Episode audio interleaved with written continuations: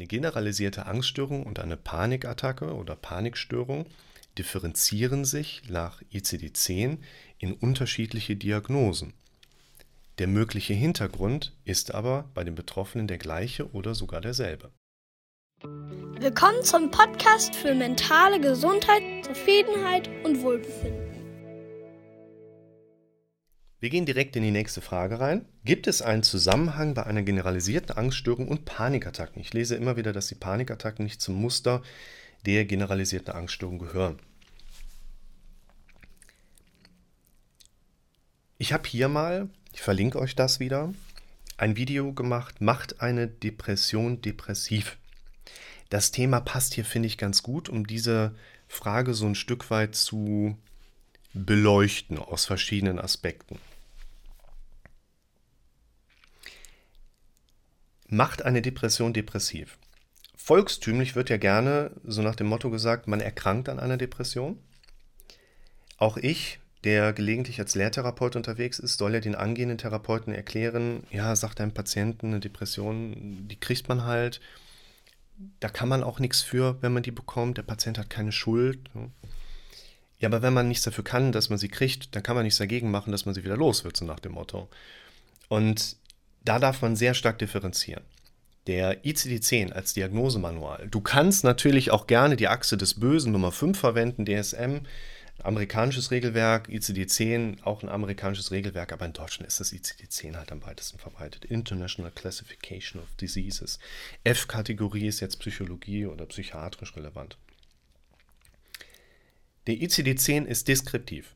Der sagt nicht, der Patient hat eine Depression und bekommt dadurch die Depressionssymptome, die wir jetzt hier in Major-Kriterien und Minor-Kriterien quasi oder erster, zweiter Ordnung unterteilen. Der ICD-10 sagt, zur Diagnosestellung einer entsprechenden psychiatrischen oder psychischen Diagnosestellung, Störungsbild, müssen mindestens so und so viele der folgenden erfüllt sein. Deskriptiver Charakter.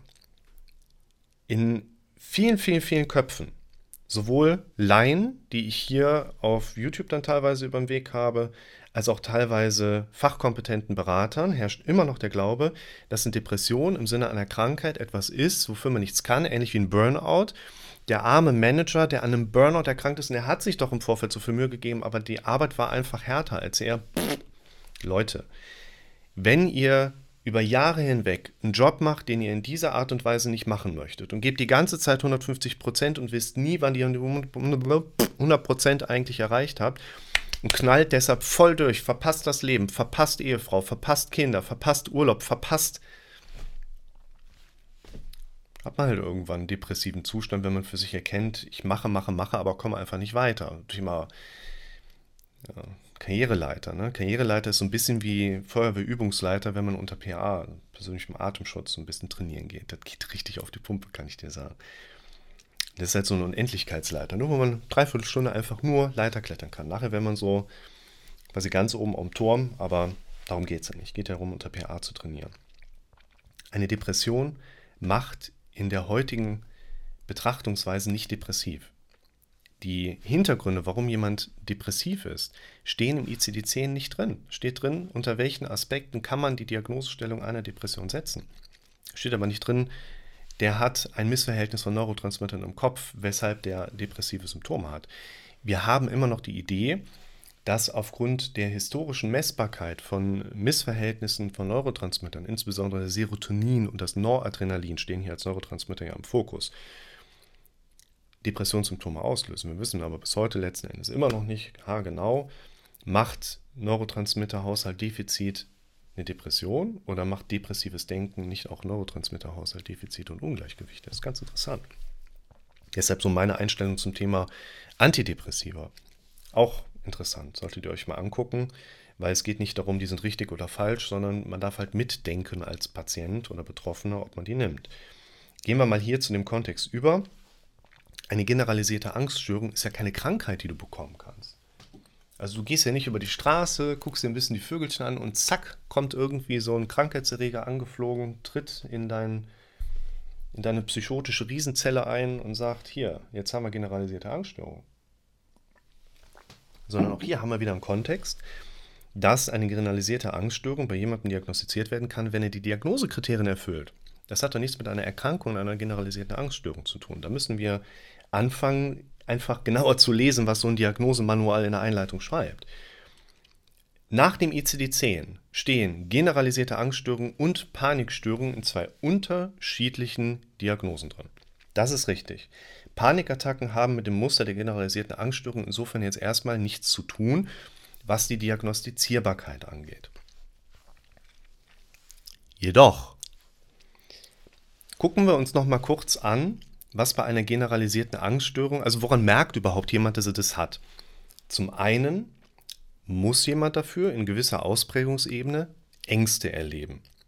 Diese Ängste spielen dann in mehr als einer isolierbaren Region eine dominierende Rolle im Alltagsgeschehen, sodass es eher zu einer generalisierten oder Generalisierung kommt oder zu einem generalisierten Status kommt, als jetzt bei einer spezifischen isolierten Phobie, wie wir das zu Beginn der F4-Kategorie der affektiven Störung, nein, nicht der affektiven Störung, sondern der affektive Störung sind F3, machen Depression und Manie, sondern hier eben in Bezug auf die Angststörung sehen kann. Eine generalisierte Angststörung bedeutet dann eigentlich nur, dass das Auftreten von Ängsten in mehr als einem Bereich auftritt.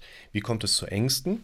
Leute kommen jetzt zu mir rein und sagen, ich bin gesund, ich habe Geld, ich habe Familie, ich habe einen tollen Job und trotzdem habe ich diese Ängste, also stimmt ja mit mir was nicht. Aber, ganz wichtig, die meisten werden es mittlerweile schon wissen, ein Gefühl, wo ich jetzt die Angst mal unprofessionell mit hinzuzähle, wie einige Psychologen sagen würden, ist in der Regel ein Reaktionsmuster auf Dinge, die du vorher erlebt hast.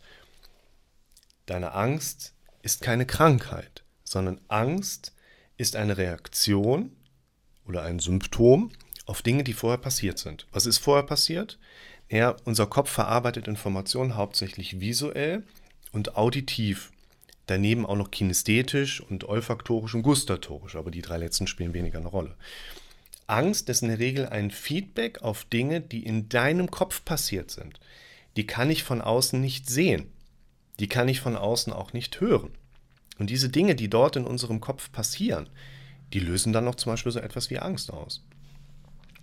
Bei der generalisierten Angststörung hat ein Patient mit der Zeit Reaktionsmuster auf seine eigenen Gedanken, die wir so diagnostisch messen können. Aber das Wichtige ist, in seinem Hintergrund findet ja ein beobachtbarer, ein zuhörbarer Zustand statt. Deshalb ist aus meiner Sicht erstmal wichtig, zu verstehen, wie verarbeitet der Kopf Information. Dann zu verstehen, dass das Problem gar nicht mein Problem ist, sondern in der Regel, habe ich ein Video zu gemacht, darum ist ein Problem da. Ein Problem besteht in der Regel nicht aufgrund, dass ich eine Angst verspüre oder ein angstauslösendes Bild erlebe, sondern wie gehe ich dann in der darauf folgenden Zeit damit um. Das ist das, was wir nachher auch umtrainieren dürfen. Das heißt, der Hintergrund einer generalisierten Angststörung bei einem Patienten ist in der Regel bei den meisten Betroffenen auch, jemand hat Gedanken im Kopf und noch keinen adäquaten Umgang mit den Gedanken gefunden, weshalb die Angst ein adäquates Reaktionsgefühl auf die gedankliche Grundlage darstellt. Keiner soll sich seine Angst abtrainieren. Jeder darf sich antrainieren, anders mit seinen Gedanken umzugehen, so nach dem Motto. Der Hintergrund ist also ein angstauslösendes Bild oder eine angstauslösende Befürchtung. Der Betroffene hat noch keine sogenannte Kompetenz oder Coping-Strategie, wie er damit umgeht. Jede Befürchtung ist ja quasi ein noch nicht definiertes Ziel, so darf man das mal sehen. Und daraus resultiert dann mit der Zeit auch chronifizierend das Thema Angst, wie eben auch generalisierte Angststörung. Was hat das jetzt mit Panikattacken zu tun? Wenn wir Angst haben, ist das ja körperlich von den Stresshormonen her messbar. Wir haben eine Erhöhung von Katecholamin, also herzwirksamen Stoffen, die die Taktfrequenz und die Schlagkraft erhöhen, vasokonstriktiv wirken, das Blut zentralisieren, uns wird schwindelig, wir sind voll in unserer Symptomatik drin. Und diese Symptomatik ist im Prinzip entweder, wenn sie chronifiziert den ganzen Tag da ist, immer wieder in diesen Tüpfeln, die generalisierte Angststörung und an den Peaks, wo der Betroffene eine hohe Ausschüttung an Stresshormonen verspürt. An den Peaks, wo jemand sich mehr und mehr immer weiter da reinsteigert. Da haben wir dann die Panikattacke mit da dran. Diagnostisch sehr gut trennbar, aber der Hintergrund einer generalisierten Angststörung, einer spezifischen isolierten Phobie, einer Panikstörung, einer lavierten Panikstörung nur mit Schwindel oder meinetwegen auch einer Depressionssymptomatik, die wir heute als eher reaktive Depression im Sinne der modernen evolutionsbiologischen Interpretation so sehen, es hat alles den gleichen Hintergrund. Also hier kurze Frage, kurze Antwort, eine generalisierte Angststörung und eine Panikattacke oder Panikstörung differenzieren sich nach ICD-10 in unterschiedliche Diagnosen. Der mögliche Hintergrund ist aber bei den Betroffenen der gleiche oder sogar derselbe.